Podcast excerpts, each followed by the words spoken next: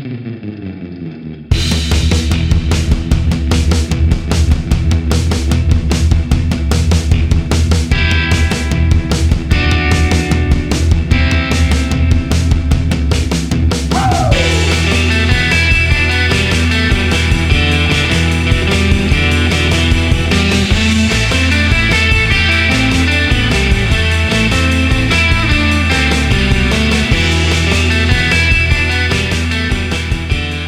amazing. Um, I love amazing. I love to travel, but I'm happy that I'm back. And welcome to the Down in Front podcast, the official podcast of downinfrontpodcast.com. I am your host, Warren, and with me, I have a couple of my best friends. But before we get into that, what we do here is that we're going to be reviewing movies, TV, just about anything and everything nerdy. Tonight, we're going to give you a full episode review of Jurassic World Fallen Kingdom. And let me tell you, we did not like this movie. But Spoiler alert. spoiler alert, we did not like this movie. But before we do that, I'm going to toss it over to my best friend. I haven't seen him in literally three years. Uh, he looks completely different, but heart full of gold. Brylan, the mouth of the South. How's it going, man? What you been uh, sipping on and uh, what you been watching? I'm doing well. I just did a whole marathon of Luke Cage season two today. I won't say anything about it, but I had a lot of fun doing that. What I'm sipping on right now is iced tea, green tea, the best flavor they make. So the price is on the can, 99 cents. I dig it. Price on the can. And absolutely. And what I've been watching recently, I haven't been watching uh, anything extra except for the shows I usually watch. So I'll watch The Expanse. It's almost done with its third season, and it's still maintains being a phenomenal movies or TV series. Uh, thank you, Amazon, for picking it up for a fourth season because there's a lot of craziness going on this show, and it's just fun to watch because it offers like everything you want in a show, like political intrigue, great drama, great characters, uh, unique personalities, but also a lot of really cool things that they do with gravity. So that's that's one of the cool things I like is that they have a respect for the physics behind gravity in space. And, and uh, if someone dies in space with a lack of gravity, or if someone hits the brakes in space, and you see what happens when that happens, uh, they do some mind blowing visual effects for this show. So definitely watch it if you're not watching it. Uh, it's great to hear that. I hear like actually really solid things about that show. Um, I just feel like there's way too much stuff for me to um, pick up that's new, but I'm hopefully get a chance to get around to that one. So it's pretty cool. Uh, and to his left, uh, I have uh, one of my other best friends, uh, the Shredder. This man needs no introductions, but I will give him one. Mr. Mike, how's it going, man? What you uh, been uh, watching and what you sipping on? I'm sipping on some Woodstock Inn Brewery Falling Waters. It's a double IPA. It's quite quite enjoyable. It is uh, definitely a super super IPA, which is solid. Uh, as for what I'm watching, uh, you know, I will say this: I have not seen too much except for uh, a couple episodes of Queer Eye and some Drugs Inc. Uh, but I did have the opportunity on my day off the other day to drink beer in my front lawn and pull trees out of their their sockets. So that was pretty, pretty cool. Um, felt like you know more of a more of a manly man than I usually do. Uh, I'm more of like a brawny tile uh, towel. Uh, when you get me wet, I kind of shrink and disappear. Um, so uh, you know, it's kind Blue, did you wear socks with your Birkenstocks? No. Oh, dude, I checked myself for ticks for like six hours because I have these like I have these like woodland clogs that I wear out there. They're not quite Birkenstocks and they're not like wooden clogs, but they're they're clogs. Um, oh man, dude, it was awesome. But they're great. get them wet, get them like dirty. Like I had, I like literally pulled this one deep rooted mofo out. Just got sand all over. I graveled myself. If you uh, get that reference. Uh, Arrested Development reference. nah, it's Scrubs. Oh, I know Scrubs. I, I, Yeah, He dude, you got He didn't blue graveled. himself. Oh, I do. well, it's always great to see your face. I'm excited to hear your opinion of this ridiculous movie. Uh, my name is Warren. I will be your host for this evening. And uh, Uh, I haven't been doing anything too crazy, watching a lot of stuff. But the main thing I have been watching, besides the FIFA World Cup, has been uh, Mr. Rogers. Uh, still up until that, I'm approaching season three. It's like slowly but surely going through that. I did see the Crayon episode. Um, I think a lot of people were talking about, which is pretty cool. Wasn't my favorite, uh, but you know maybe I missed it. I think Big Bird's coming up soon, so I'm pretty excited about that. So I'm gonna be pretty pumped about that. And it's a Shandy season. So uh, it is Shandy season officially. Uh, I'm pretty excited. I finally got a chance to find this UFO pink lemonade Shandy, uh, which is uh, it's a beer if you haven't had it, but it's actually really it's pretty good. Um, I think this is going to be a great uh, a great beer to do some um, gardening to. So uh, I'm uh, pretty excited to kind of try that out. So Yeah, Super pumped Shandies are genetic abominations, just like this movie we're about to talk about. I mean, I would like agree with you, but maybe not. So, you know, we all have our own different tastes, but I do agree with that this movie was trash. So tonight we are going to be doing a full review of Jurassic World: Fallen Kingdom. Um, there's not a lot of stuff that we want to bring up probably uh, prior to it. So what we're going to do is go directly into our spoiler section. So if you haven't seen this movie, I I guess go watch it. Maybe, maybe not. or just listen to us and then decide if you want to see it. Exactly. We don't have Guillermo on this year. Um, he has had his um, like epic rant a couple years ago, so we'll hope to see if we can do that justice. That's that's our highest downloaded podcast, by the way. Is I think eh, for a long time, right? Yeah. Well, I mean, for, for- literally two and a half years. For two and a Yes. half years, and it was just Guillermo screaming for like two and a half hours. So I, apparently, we have to do better than that. So what we will do, we probably when we release this, we're going to also release a double feature of uh, Jurassic World um, number one and also Jurassic World Fallen Kingdom. So definitely kind of keep an eye out for that. Stay tuned for our full review, and we're going to give you a quick commercial break for a full review of Jurassic World Fallen Kingdom. See you soon.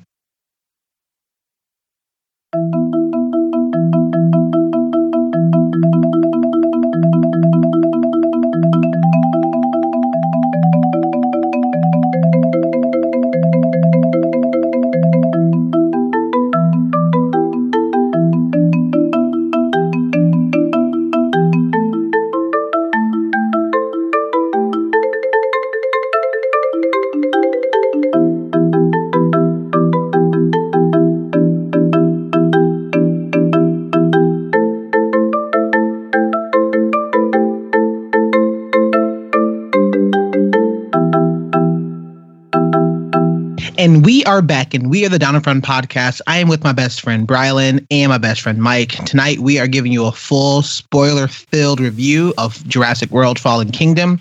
We broke this up in a couple different sections. So mainly, we're going to be talking about the acting and characters a bit. Then we're going to be talking about the plot and this huge twist that they actually kind of brought in before we get into our sort of final thoughts a little bit later on. Um, so I'm going to actually toss it over and let's say hear some thoughts from Brylan. And Brylan, talk to me about the acting. Talk to me about some characters and you know some sort of feelings you have about Jurassic World: Fallen Kingdom.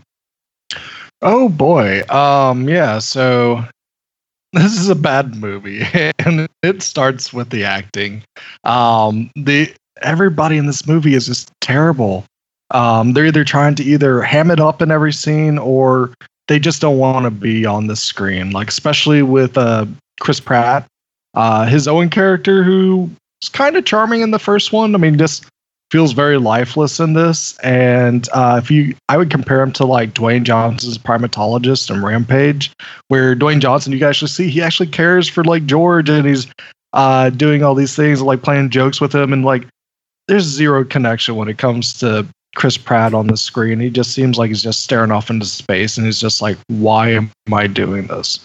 Um, I'd say if there's anybody that is kind of a shining beacon in this movie for acting. It's going to be um, the actress that plays the paleo veterinarian, the Zia theoretical Rodriguez, Zia Rodriguez. She has real, a lot real of name Daniella. Pineda.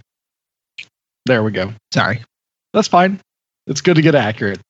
Um, I think she has fun with her character, and even though her character makes no sense and is kind of, I mean, has some dumb situations that she has to go through, uh, she at least makes it tolerable to watch. Uh, but it feels really bad. Like there was this big buildup when this movie was coming out that Jeff Goldblum was coming back as Ian Malcolm. Ian Malcolm is like one of the most unique and beloved characters of the Jurassic Park franchise.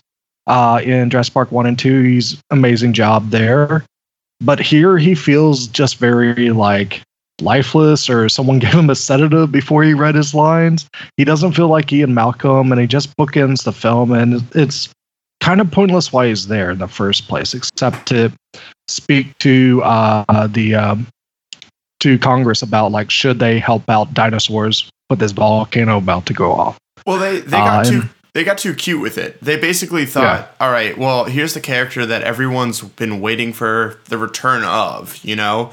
Um, and so if we bookend the film and have him introduce these like major philosophical concepts, I guess you'd call it, that we're gonna explore, that it would be a good opening and closing. But like you're right, it wasn't authentic Ian Malcolm, and so and it didn't really matter in the plot. Like what the what Congress decided didn't have anything to do.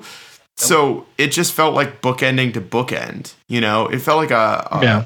Like a unembodied narrator almost to it where like they give Yeah. some backstory and it doesn't matter you know like how many movies have a famous narrator that starts the movie and ends the movie that like oh it's oh that's jerry seinfeld's voice you know it's like all right well cool that's a fine but let's get on with it Yeah, and he's there to set the consequences of whatever actions they take in this movie, and it's more comes out as forced Goldblumisms, like the director said.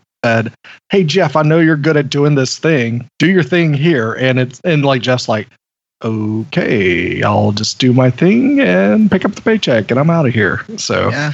and it's it's a shame because Goldblum is hot right now, and we should have more Goldblum, but just not as not this lifeless. Yeah, I mean, especially it was weird because they stuck him. They they just didn't give him anything like. I know he's not like quite a, like a physical actor um or anything, but he literally didn't get a chance to interact with any of the characters that we have been previously introduced introduced to in Jurassic World, and so it at least would have been helpful to somehow incorporate him into the story by introducing or having some sort of dialogue with these characters just so that they can understand a bit of you know um, risk of what they're getting into uh, we'll talk a bit about the ending of this movie but you know it, it they, they, just, they just should have used jeff goldblum in this movie it was frustrating that they just didn't You raise a good point, Warren, that like Jeff Goldblum, his like kind of eccentric eccentricities were very well foiled by Sam Neill's uh what was it, Alan Grant. And so you Yeah. could play the two off each other and make it seem like you know, it- you could drive a point home. Whereas the same thing where like in Thor Ragnarok, I think that basically this director said, "Oh, we loved you as the Grandmaster. Do that for the opening and closing scenes." And so, um, the po- the problem is that the Grandmaster got to be this weirdo compared to Thor's somewhat straight man. You know, like I know Thor is a funny character in that movie, but he's funny because he's so straight. You know, um, and so without like a straight man bounce off, it's just a guy being quirky for no reason. Yeah. And that's just it, it's like, uh, why? Who who cares? They uh, to to drive it home, they fundamentally misunderstood what made um, Ian Malcolm like a, a cult character uh, in the original movies compared to what they did now. Let's listen to that laugh for 10 hours straight. That's all they did. They didn't listen to a single other line that they did. Uh, I mean, I guess the other things that uh, you know, I'll toss a couple of ideas of me, the acting and sort of characters. You know, definitely echoing some of the things that Brylan talked about. Definitely felt like none of the even the actors itself in the movie knew what they were doing per scene. Um, one of the actors that I was really upset about because I was really enjoyed him in the Get Down, but Justice Smith plays a computer like computer analyst called Franklin Webb that was literally doing the entire thing for over two hours of the movie. And all that they gave him was just act afraid and just be the stereotypical nerd. Yeah, So- it's he was like the worst. someone. It, it's like someone tried to describe Moss from the IT crowd to him, and he's like, "I want you to be this character that is kind of like the super nerd and is always afraid of something." That he just like ran with those two things in mind, and I was And- like, "This is like the worst like Moss impersonation ever." and Well, it's the so bad because you at least gonna think that you know you have at least some of the skills to problem solve and do other things and god damn it is 2018 why are we still seeing these same characters back in the 80s and in the 90s like you have to do more than one thing you have to be able to kind of mix it up you have to add like a different layer of a character into it and i think um, and I'll toss it to you, uh, Blew It, but I think it's not only Justice Smith character, right? I think literally just about every character falls into this super stereotypical archetype characters that we've seen in this movie. Of you have the hot guy, you have the damsel in distress, you have the nerd, you have the overly evil sort of rich guy, then you have the overly evil uh, badass dude that has to do something a hardcore of like stealing dinosaur teeth. Then you have like the uh, the the person who's going to be fighting for justice no matter what, and that's like the Zia Rodriguez, the veterinarian character that we were talking about. It, and it's so to the point where it's like, and then you have the evil henchman, the the bad guy scientist who just loves the animals, and that's BD Wong for some fucking strange reason. but it's it's just so fundamentally bad. Like these are the characters you didn't write yourself. You, you wrote yourself into these characters. We only knew three people, arguably four, right? Chris Pratt, Bryce Dallas Howard's character. We knew Jeff Goldblum, and we knew BD Wong. So we only knew four characters going into this movie that we knew, and all the other ones were new. And yet you actively chose to create these characters to be so one dimensional and so terrible to even watch. And it's just cringeworthy to the fact that once you put that into a bunch of actors just looking at a green screen the entire time and reacting, oh, ah, like once you get that, once is more than two hours of that, or once is more than a half an hour of that, you have to mix it up. And it just, it's mind blowing to me that people feel like this is um, entertaining. Like I, it's not even a popcorn. My popcorn would be probably more entertaining than watching this movie. It's it's just crazy. What? Yeah, I think you raise a very, very good point that, uh, you know, over a two-hour movie, you're supposed to have a character arc. You you have to have your characters learn something, or, you know, basically establish them in one way, and then and then have them do something different to spoil expectations at the end of the film. And so, taking our our classic nerd example, you know, how many times have we seen the uh, the nerd be afraid of everything at the end comes up real big and be real strong. It's like that's stereotypical, but it works. You know, same thing. The hot guy who has to, uh, you know, he does everything based on brawn and and then has to do something on intellect at the end of the film, or the damsel in distress who maybe has one skill that's somewhat physical and she gets herself in trouble and then all of a sudden she breaks that out and she rescues herself. You know, like all of these things are pre-established and I'm not really breaking any boundaries saying them. That being said, this movie did jack shit to do that. Like the hot guy just did stuff physically to to break down. His big moment at the end was sliding down a roof, some a physical action to, you know, get away from the the Indorex.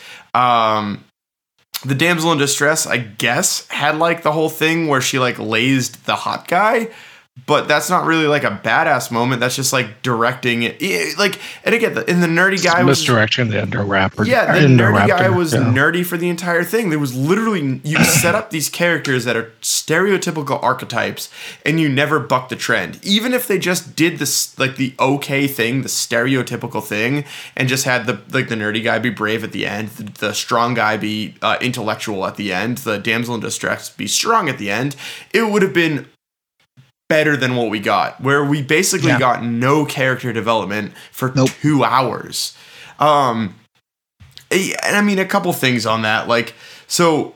Uh, character development. Um, I think they also fell into the pratfall of they,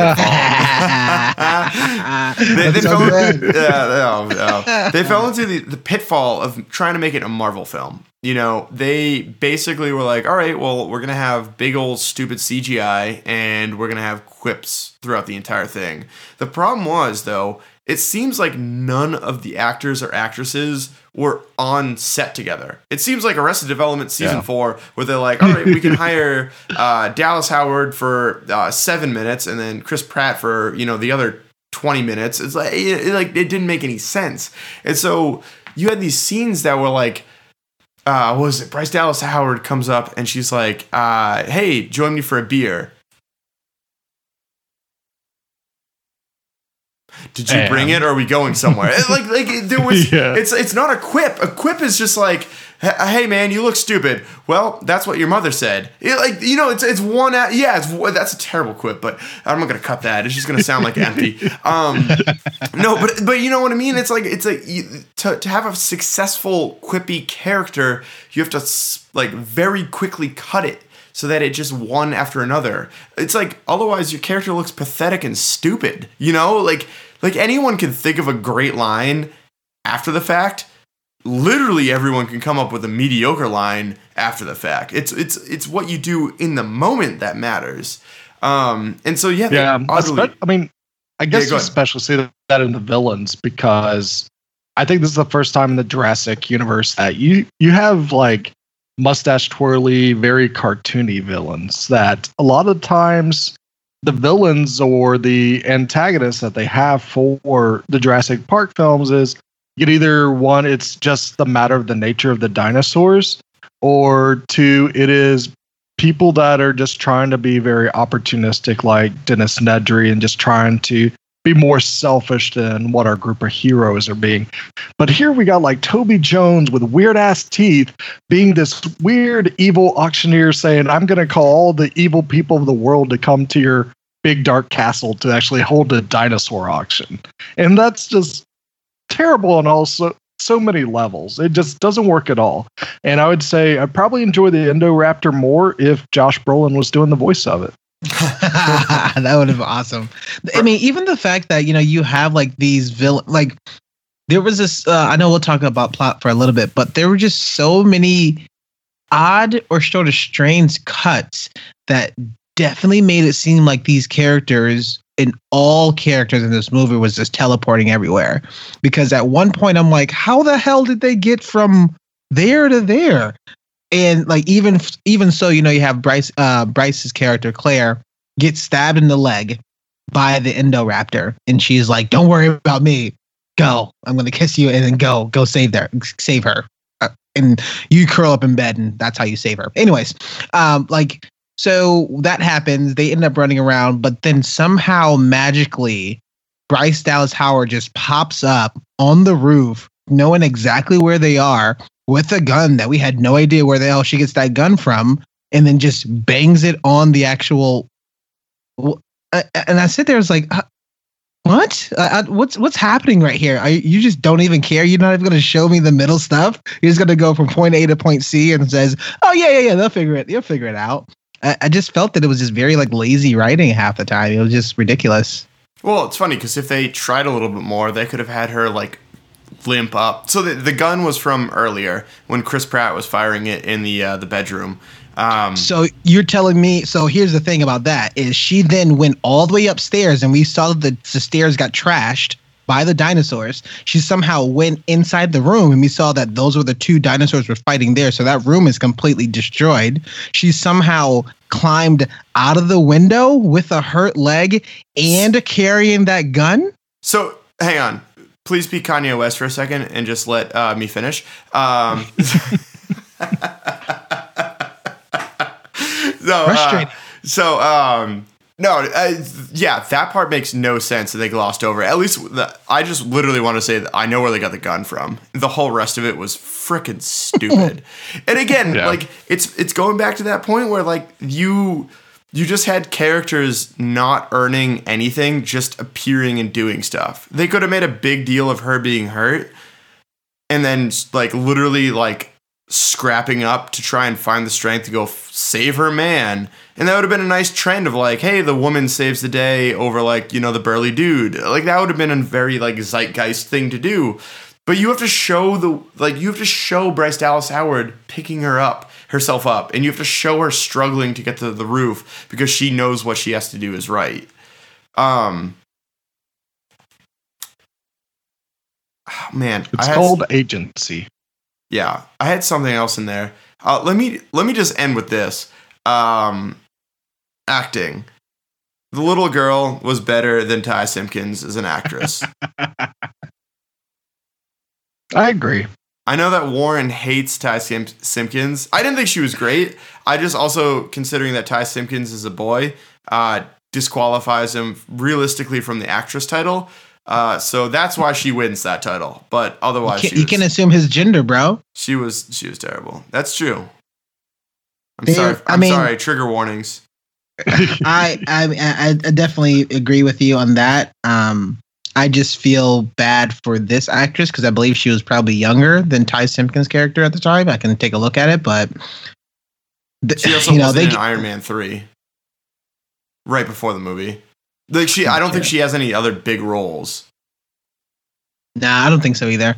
Um, eh, you know, they just gave her a lot. Like she was at least a cornerstone in this movie. There's a plot point there, so I think it made it a bit more interesting.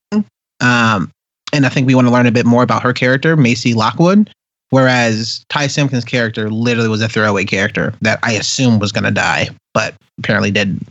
So it was kind of weird. Uh, anything else we have to talk about characters and acting before we go into the plot and the big reveal of this movie? No.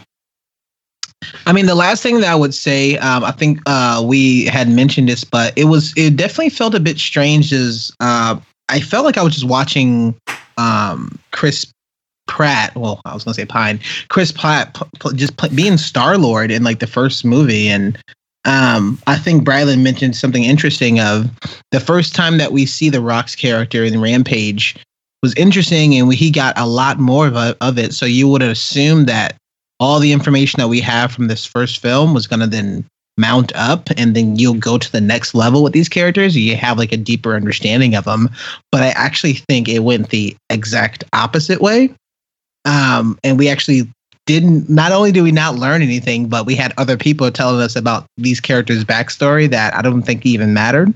Um, and so it's just like okay well then I, I really don't even know who these characters are and why should i even like them. So you know, it just felt like a lot of the writing in a lot of these actors just made us like these characters less, which is very sad because I think the only character, maybe two characters that people liked going into this movie was Chris Pratt's character and Jeff Goldblum's character. And the two things that they do was make everybody in this movie like them less because of how they were used. So I think just it was kind of a bummer.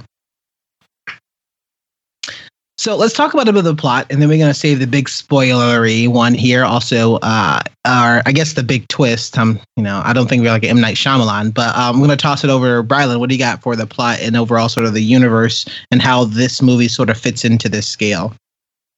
Uh, yes. So when it comes to the plot, like this whole movie relies that on that you actually bought into the relationship between Owen and Blue from Jurassic World. And that's what you want to see. And I didn't even enjoy that in the first one. So it even fails worse here. Um, they actually um, do a lot of things. I mean, they have these moments where it, they're showing you old videotape of Blue being trained, and like, yeah, that's adorable, and it's neat to see like how she's different than the other Velociraptors he's raising. But it really never leads to anything except you see Blue have this mutual respect. Apparently, Owen's the only one that can get her out of the jungle to save her. But as soon as he gets her out, um, then you have the villains show their face and just start tranking her. They even shoot her in the gut. And that just leads to uh, just some pointless nonsense where they're having to escape on a boat. They have to give a blood tru- transfusion to Blue so she lives and she magically heals overnight.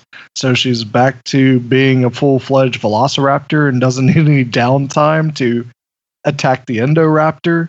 Uh, So it just goes all over the place and it's just messy and doesn't make any sense. Plus, they also introduce new characters into the Jurassic universe that probably, I mean, don't really need to be here. They actually are retconning a lot of Jurassic Park history by adding someone like James Cromwell's Benjamin Lockwood, who was never mentioned before, and it's just like surprise. Here's Richard Hammond's partner from the original Jurassic Park, and he has a deep dark secret.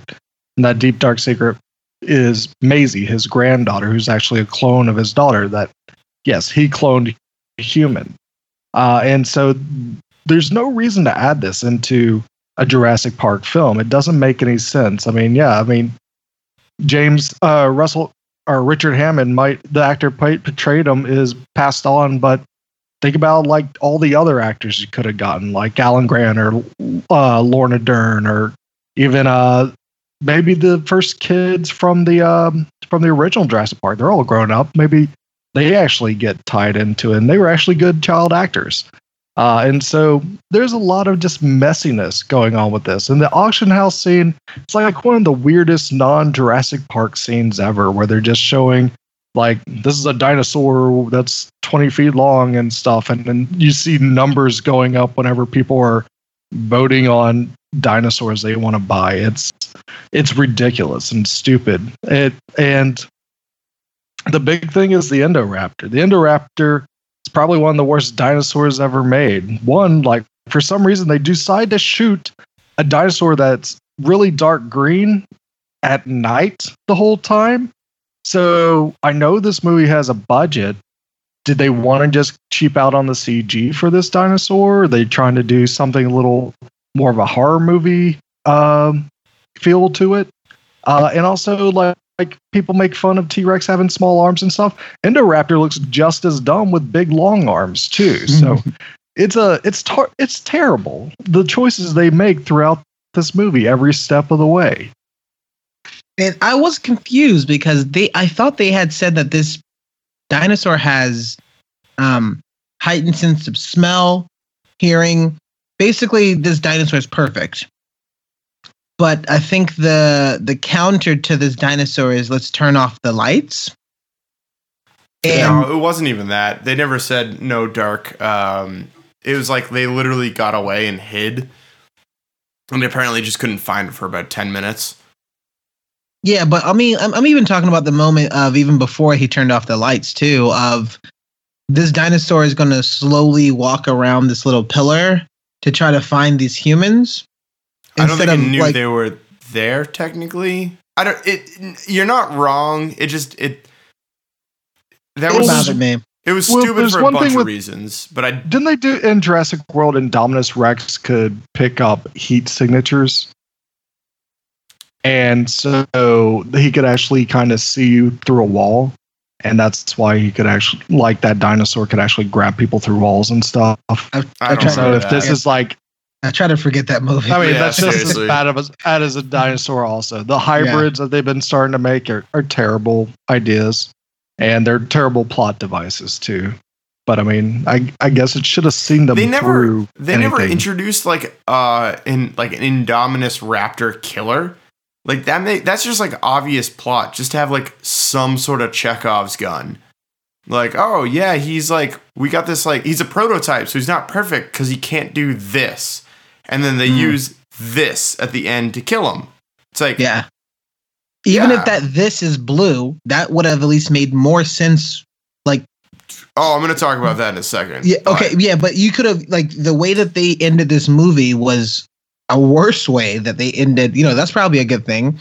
This movie was they ended worse of how they kill the big bad monster than the first movie. At least there, it was like a partnership of uh, dinosaurs that normally can't get along.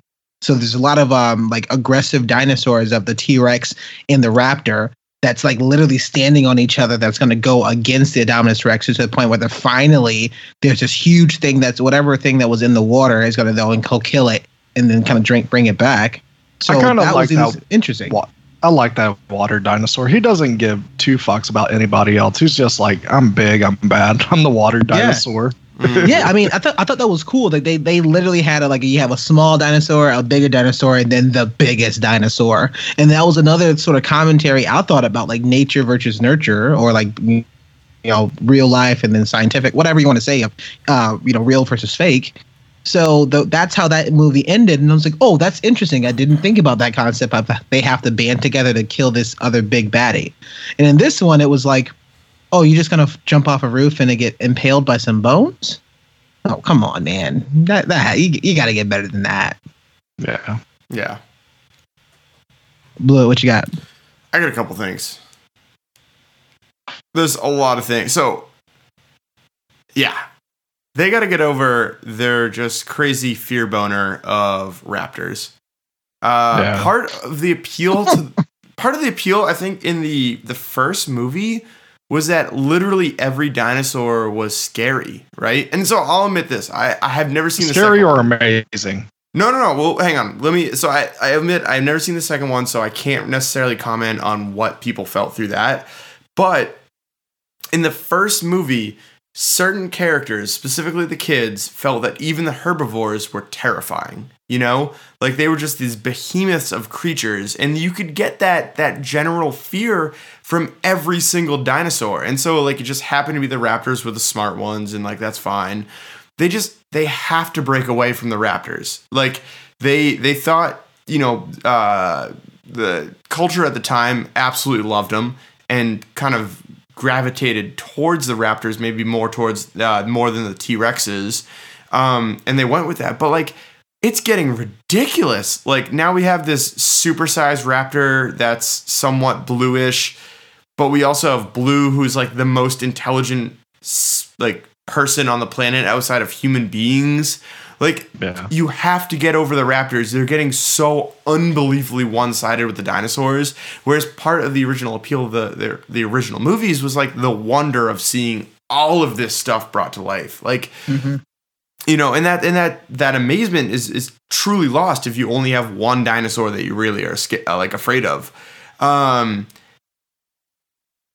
i thought speaking of just like the original amazement i thought that a lot of this stuff like it worked for one movie and i don't think that that movie ever needed sequels I think that a lot of people were really excited about the second Jurassic Park because it was like, oh my god, this is like the craziest movie ever. Has another movie coming out afterwards. Let's get wild. But like Jurassic Park 3, no one was looking for. The reboot, no one was looking for. And, you know, it had like an, an acceptable level of excitement. And so when you come out with this thing, it's like human cloning. It makes sense that they can do it. Uh, first of all, Lockett, my God, I spent the entire film thinking that he was a throwaway reference from like Jurassic Park 2. Completely thought that. I blew my mind four minutes before we started taping this podcast that he was a completely original character. Cause like that's not Yeah. okay. You can't just introduce someone who's like a brainchild, like a or uh, not brain uh, brain parent of the entire operation in the fifth movie. Like that's ridiculous. But uh, human cloning makes sense from a narrative perspective. That if you can bring back uh, something that's been dead for 65 million years, that you can bring back like the genetic code of someone who's buried out, you know, the two miles down the road in a cemetery. Uh, it just goes. Yeah, I mean, it, it makes sense, like the based on Jurassic Park science. Like, yeah, we've quote unquote perfected bringing dinosaurs back, but let's try a human because that's the next logical step for us. Um, what's interesting though is the original script for Jurassic Park 4, the original plan was them fighting human dino hybrids. And I wonder if someone at um, Universal saw that and was like, you know what? We could make a trilogy around that idea. And so I wonder if in the next movie we're going to see human dino hybrids. oh, maybe It'd be bad. But why? one No. one like last thing on the whole like plot and this the twist of it all. I thought they would go with the mother concept. So they would introduce they introduced Blue, you know, in the first one, and how his relationship with or her relationship with uh Chris Pratt was very, very important, and that he was realistically the only one that could actually control her. Um, and then they go off in the second one saying that uh, because the Indoraptor was made from Blue's DNA, that sh- that would need a mother figure to realistically control it and to train it. And they had this great scene where um, the raptor's finger came out of the cave and was like playing with the daughter's granddaughter's hair. And then, and to me personally, like there was that scene when the the raptor climbs in the the, the window and then is like not immediately murdering, you know, the granddaughter. I thought they were going to go with that. I thought it would have been a great foil to have uh, a granddaughter who doesn't know she's not an actual human being, and then this this raptor that is a complete fabrication versus Blue, who is a raptor that was bred and mothered by Owen, and who's like an actual human human being. And I thought you could have like a very nice little like playoff there. I don't know exactly know how you'd end it, but you could at least foil the characters to each other, and they never talked about it they're like, oh yeah, the Indoraptor needs a mother. 100% needs a mother. It needs to learn how to be subservient. And they, they never touched on that again. Like we were talking about this earlier where the Indoraptor needs like a Chekhov's gun to kill. Something you introduce earlier in the film and that like you, later you bring back and you're like, oh, this is the reason why we were able to beat it. Um, and that could have been it. And they never freaking went with it. Like, dear, dear God, just give me more of that. Um, I will say this: lasting plot and going forward, this movie series has slightly become like the Resident Evil uh, movie series, where it started off as an isolated incident on one island, and I think that's part of the appeal that like this movie, the the original one, the Jurassic Park, the the first one that came out in the '90s, felt like something that could happen today. You know that we have good enough DNA, DNA sequencing that we could fill in the rest of it and just come up with dinosaurs, put them on one little island, and have go people go visit them. That felt very real and very isolated. Now we have freaking pterodactyls in Vegas. It's exactly like Resident Evil did. Resident Evil had Raccoon City in the underground layer and they had zombies. And then by like the fifth or sixth or seventh or 27th film, I don't know how many they put out of those. I freaking love those movies. They're like my guilty pleasure. But, um, but like by whatever movie, they were taking over the entire world and they had these underground little conclaves of like, uh, what was it? Uh, Umbrella, the Umbrella Corporation controlling everything from there. And the entire rest of the world was just desolate. And that's clearly what they're trying to set up in the next movie but like it completely bucks against the previous theme that like hey this is very realistic. It's almost like if the freaking superman ride from springfield massachusetts went rogue. That's what the original jurassic park felt like. We're like hey this one rat ride malfunctioned it could potentially kill a bunch of people and let's try and solve it. Whereas now it's just like oh yeah uh, you know, some freaking billionaire from New York is the president of America, and some madman is the president of Russia, and they're thinking about launching nukes at each other. That could never happen. I yeah. hope no one's Republican on this podcast or Trump supporter, because it was a, it was a Trump reference. That was a Trump reference. I don't think anybody on the I don't think anybody is a Trump supporter on this podcast. No. or our listeners, I'm sorry. If you're if you're a Trump supporter, uh, comment to our email address, uh, Jesse Rand loves Trump at uh, ymail.com. Send okay. all send all your love to that. I will get back to you as soon as we check that email. Yeah. That Jesse must have been the saddest.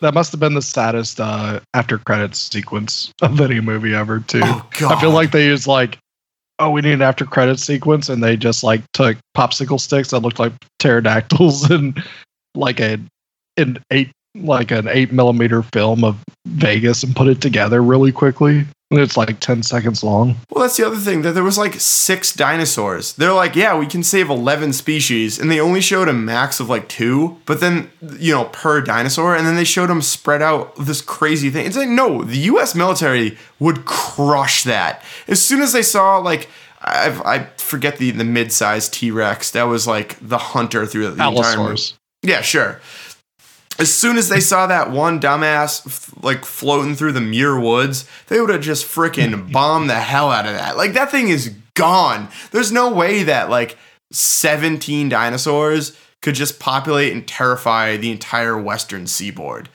Never gonna happen. Yeah, and it's weird. Like their fate is all based on a big red button too.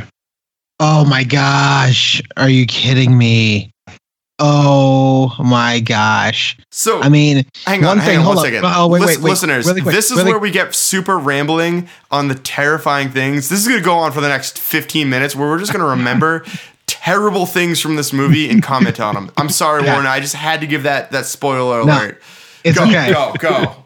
No, well, the only reason why because a didn't realize there was an after credit scene. I immediately bolted out of this movie as quickly as I can because I didn't give a shit about the after credit scene. Okay, so just about nothing in this movie made sense, and so I'm going to try to see if I can recap as much things as possible, uh, pretty quickly. Uh, feel free to chime in, guys, because it was ri- super ridiculous.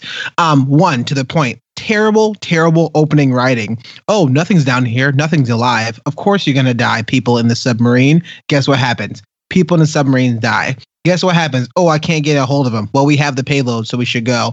Wait, let's just wait longer, just enough to let a dinosaur that we can all see in the helicopter for this communications guy get close enough so it can attack us. And why not just cut that ladder off immediately? Why you wait to the ladder, and then of course this person is going to get killed? Who who cares about that? And then this huge dinosaur escapes out of this open cage, apparently that we have no idea what happened up until just about the credits at the end of the sto- of the movie. That's a little bit ridiculous. So Also, Uh, like, yeah. I, I guess it's like a continual trope in these type of films. Special ops teams that uh, end up not being that special, not knowing what the hell they're doing either. Or very And just special. being messy Very, about very special. It might be they might be very special ops teams. So uh, also, you're gonna tell me that you're stuck in a uh, underground, you're locked in an underground sort of facility for a while, and the moment that you choose to escape is when you find out the lava is going to be spilling in, and then you're also gonna figure out that there's a dinosaur is going to be attacking you. Then you actually love choose the you choose to leave? I love the, the reveal. reveal- The, di- The, the reveal was cool. Yeah. Yeah. I like that a lot, especially like like seeing like the lava, uh, whatever was flashing of it. I really enjoyed that at the tunnel, but everything else I hated. Oh, To yeah. the- I, I Yeah. hated everything else about that, and it's just like, man, just die. I really want these people to die because th- and then I will be surprised. But you knew that these people were going to be safe.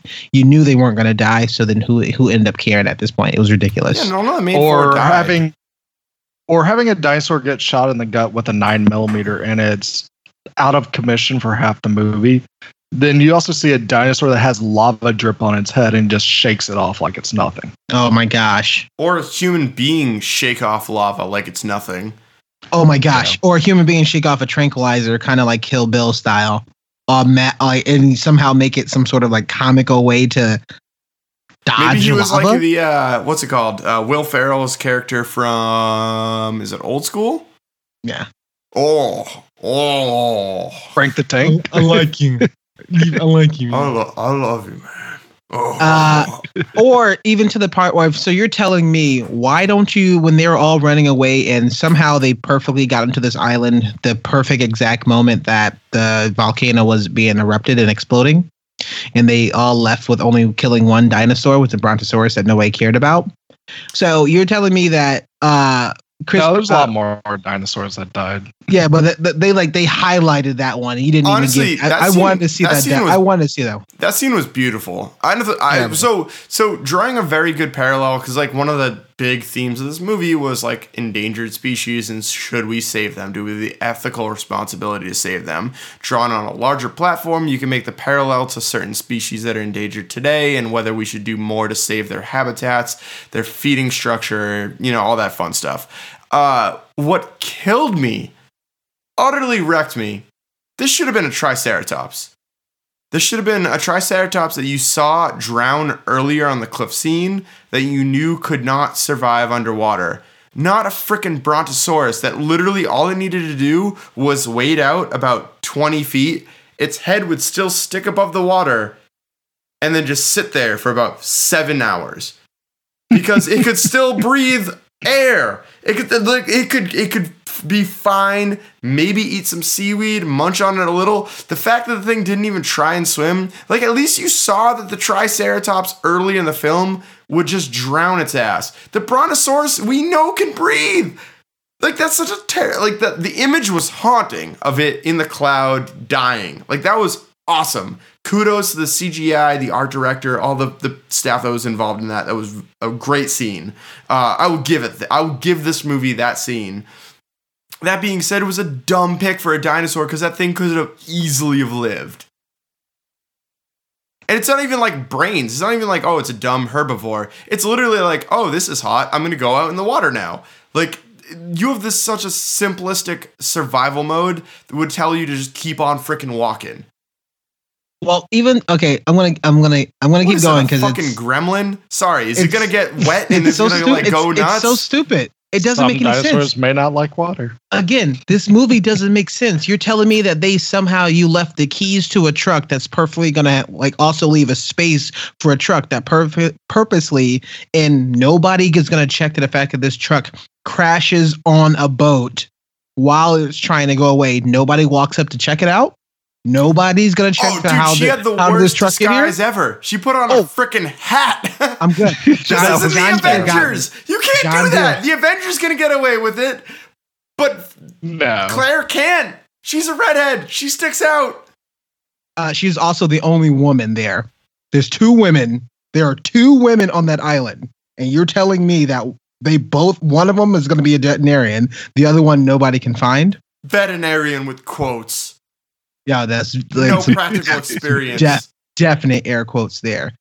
Uh, the sequence of giving getting blood from the T Rex that was stupid. Uh, it, it did, didn't even make any sense. It wasn't even sort of enjoyable. It ended too soon. Also, to the fact that uh, I do have to jump around for a little bit. So the big the big bag dude, you're telling me that you're gonna open a cage on this dangerous monster to try to rip out his teeth?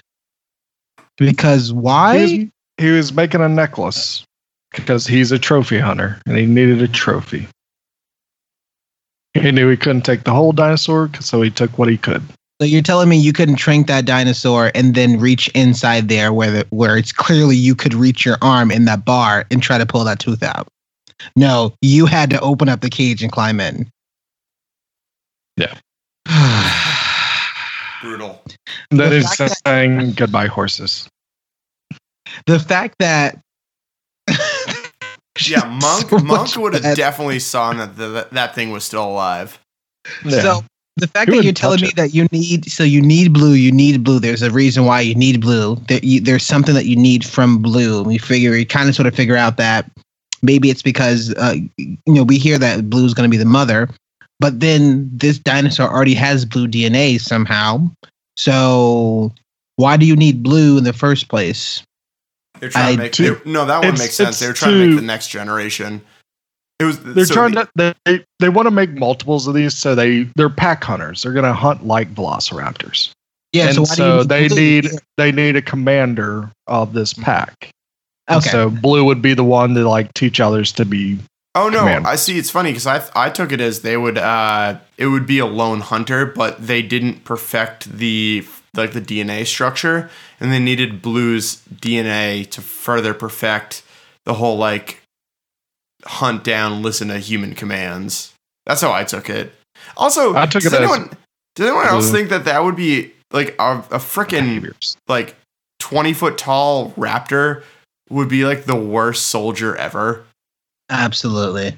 That Like thing's fast, but- everybody. it it'd be fast. It would kill like a guy, but there's way better ways to do like an assassination. Like that thing is still susceptible to bullets, and so you like it's not like you could just turn it on. You know, it's not like a like a like a uh what's it called latent assassin or an unknowing. It's like Derek Zoolander when he played the music and he's just like he went full assassin mode. It's not like you Yeah. can just trigger that. A It's like Manchurian candidate. yeah, it's like, dude, if a raptor's in the room with you, everyone's gonna shoot it. Like, absolutely everyone is just gonna be like, no, "That's a dinosaur! Kill it! Let's go!" But if but if you put a see, John like- Deere hat on it, huh? Huh? they they won't know. They won't know thing it's a is, raptor. though, but I can why see like some models? dictator's office, and then you just see raptor feet behind a curtain.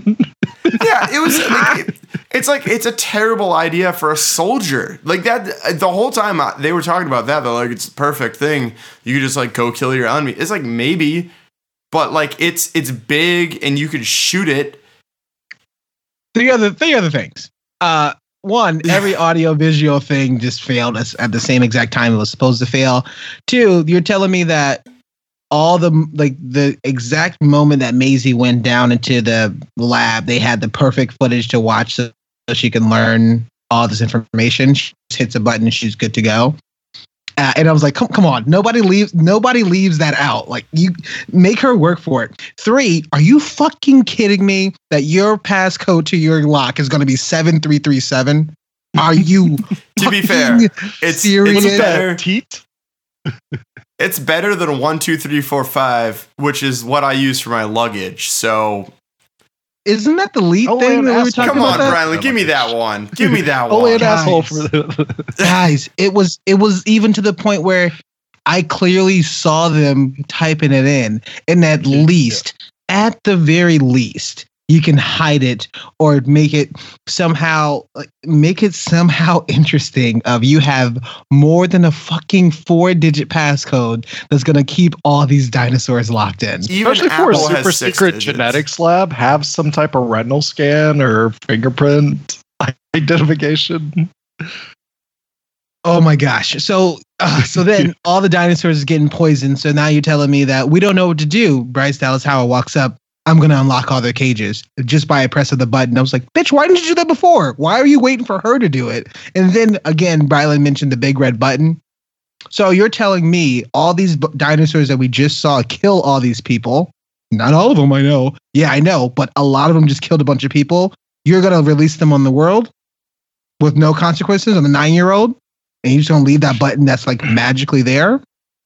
Come on, you, this is just not making any sense. Although you did bring up a good point. Fuck it, keep going. Dinosaur take over the world.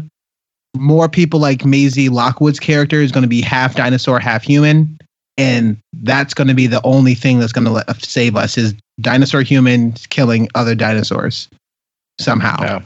I, I, mean, know I actually, What is actually kind of like the ending of the movie where it's kind of messy, just like the whole movie was.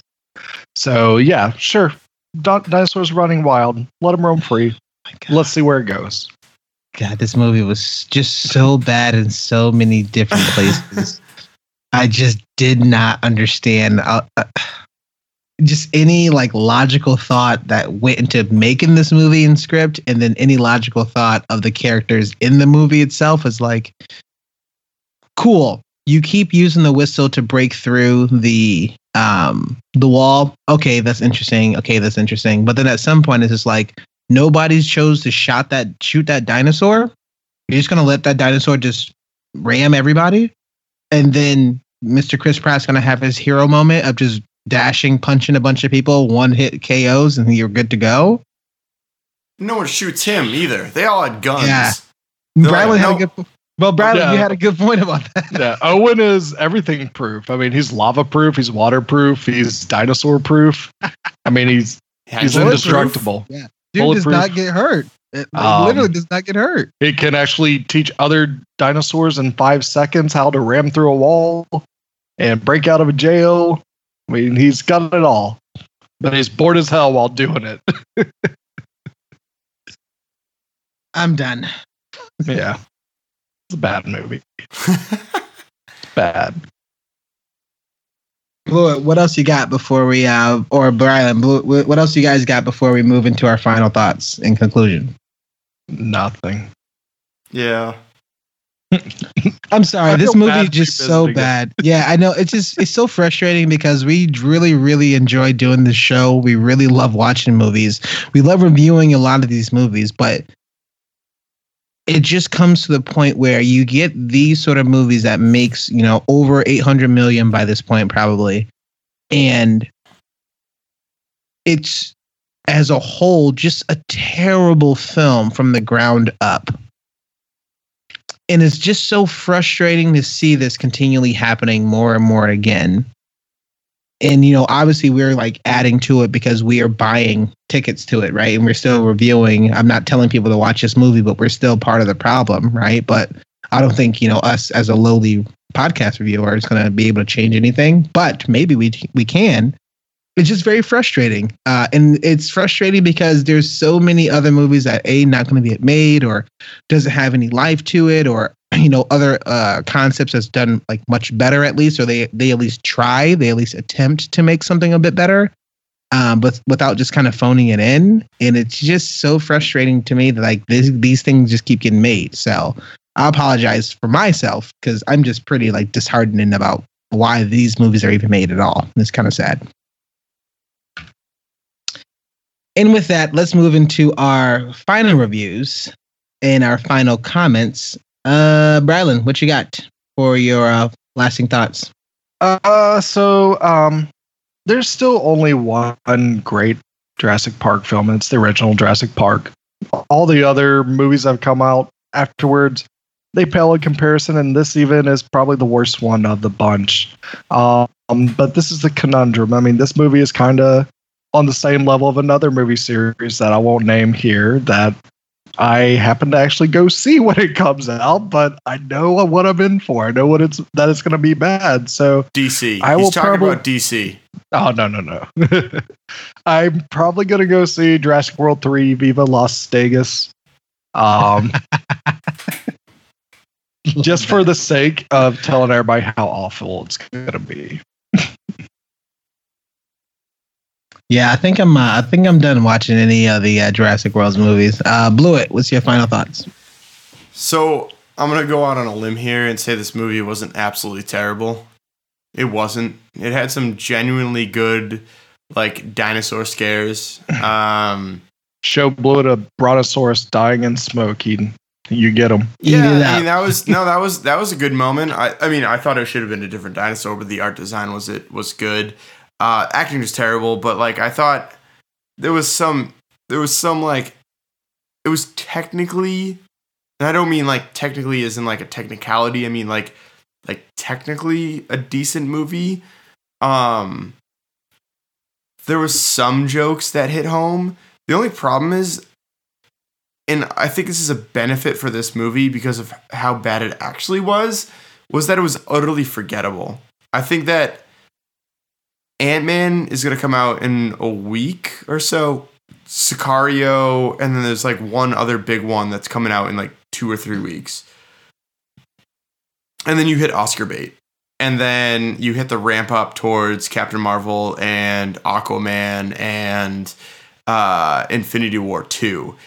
And this movie in a year from now will be forgotten. It's like it's like the solo movie. The solo movie was better than this. I'll I'll give it that. But it was still utterly forgettable. Like you could literally walk out of that theater and be like, "Oh, that was a movie." And it wasn't terrible. It wasn't like The Room where you're like, "Oh my god, what the hell did I just watch?" And it wasn't some like masterpiece like The Disaster Artist where you're like, "What the hell did I just watch?" It was like this weird just like perfect in the middle of like who cares? I just spent 2 hours I guess doing something. And so I think in 2021, when the, the next one rolls around, everyone will forget about how terrible this one was. It's not like Transformers 5, and it's not like Jurassic Park 3. Everyone watched Jurassic Park 3 and was like, this movie is freaking awful. And it took them a literal decade to recover from that one. It took them a decade to figure out, all right, this is going to be our next big person. It's not going to be Alan Grant. It's going to be someone new, someone hot, someone young.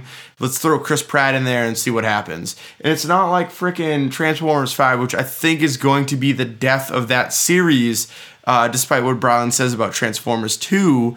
Um, where like those- Transformers Two is the worst Transformers movie. I, I No. dude, Transformers Five was No, it's that was, not. That was, Or was- Transformers Two is just the most racist Transformers movie. Okay, yeah. That's fair. I'll give you that one. But uh, but yeah, no, I, I don't think it's a series killer, and I think that's the problem. I think that it needed to be a series killer to like get them to ap- actually take ten years break, figure out what made the first one so special, and then maybe bring that back or apply it to a different IP. Let this series die. It's time to. Like it's time to pack it up. Yeah, it's time to pack it up. It's time to move on. My lasting thoughts would be let's just stop making remakes of this film because I feel like, you know, people have already made other remakes and other things that's kind of sort of like Jurassic World, but maybe not. And it, we, it just keeps it. They get a lot of money, and you know, truthfully, what's going to happen? These movies going to get a lot of money, and they're going to keep doing it. But to what I mean, these are not good movies. Yeah. They're just like like literally, literally the director of this movie is like the villain in this movie, and they're only doing things just to get a bunch of money, and that was the only reason why they, he chose to do anything, just get a bunch of money. So just stop. This movie's not good. Uh, I mean, I wouldn't even suggest people to go watch this movie at home. I mean, there's other movies, there's better movies out there. Check out Incredibles 2. Um, check out like Tag, you know, check out other movies that's, that's going to be out there in the theaters right now, or just don't go to the theaters. Go watch Or- Upgrade. Yeah. Or, you know what? Oh yeah, you, should, upgrade. you should go watch uh, Mr. Rogers. Check out Mr. Rogers. Everybody has an Amazon Prime account. Go and do that. But like, I wouldn't suggest to go watch this movie. And that's Yeah. just my uh, yeah, my last. I agree, I completely. Dinosaurs are cool. First time ever. They just agree need with you. yeah. Dinosaurs are cool. They'll always be cool. You just need to put them in a different arena. They need some other twist to them now for entertainment value. I don't think they need. I mean, I, I think And it's you not know we've human talked about it of like yeah the human clones whatever could be the next one, but it's the point where I'm like just let it just stop. I thought it was interesting. I thought it was entertaining. You know, number one was a groundbreaker. Number two, we're physically going to a new environment. Number three, we're going back to number one. And then number four, we're going to go back to number one B, which is a new world. And then number five, we go back to number one B again, but now it's released throughout the world. So it's just like, what? Just stop. All right, J- Kylo just, Ren. just stop. Forget the That's- past. kill the past. Kill the, kill, kill the Kill past. the Let it die. past. Bury your past. Let it die. And with that, we are the Down in Front podcast. Thanks for hanging out and checking in for our full review of Jurassic World Fallen Kingdom. Brylan, where can the peeps out there find more of your work? Uh, you can find me not watching this movie ever again on Twitter at Bryland B R I L U N D. I'll also post uh, many movie reviews on Instagram at I am Bryland, and I am the host of the Gamescast, twitch.tv slash down from podcast. We are coming back very soon. I promise that. I got one quick vacation to go on. We'll be back to play some video games. Always excited to hear that. Shredder, what you got for me? What shows you got coming up? Tell me about those EP. Oh, we got uh, EP coming out uh, 2020. Uh, probably take another year and a half to do uh, one guitar solo. Um, so also we got a show on the second, I think. That's Sec- next week. Yeah, Monday, and then we also got a show on the 19th. I think the 19th actually will be an EP release. Uh, I should have that done, and then we'll yeah, it's some it's it's in the basement of some place. It's gonna be awesome. Um, as far as uh, the band name, My News, you can reach out to us on social media at My News Music or My News Band. Uh, and then as far as email address, uh, I already said one that you can get out to us. You know, the other one, of course, is uh, Jesse Rand digs through uh, Triceratops dung to find this movie at the center of it because this movie is a literal piece of shit uh, at gmail.com. Again, that is Jesse Rand digs through ti- Triceratops dung to literally find this movie. It is a piece of shit at gmail.com. Uh, But but you're the one that said this movie's not terrible. You you said that earlier. Yeah, this movie's so it was shitty. perfect balance. As all things balanced. balance. Fiber. we are the Down in Front podcast. Check out more of our work on our on our It's website, underrated. downinfrontpodcast.com. Um, you can find us on almost every social media outlook on Reddit, or email, or Facebook, or Twitter. Um, you know, our our Instagram. If you definitely like um supporting us, if you like hearing our sweet, sweet, silky voice over your ear holes, uh, definitely check out and become a patron. Um, just for one dollar, Bob. And you know, if the price is on the can, you'll get you know early episodes like extra um, content you'll have a bunch of information to kind of join our discord channel which we're going to be talking about a bunch of stuff that's going to be in there so definitely kind of stay um, check out for that patreon.com slash down in front podcast and thanks so much for just kind of hanging out with us. You know we are excited. We are coming back for our next review will be sicario. Um, so kind of stay tuned from that. And we will say so long farewell. Please don't watch this movie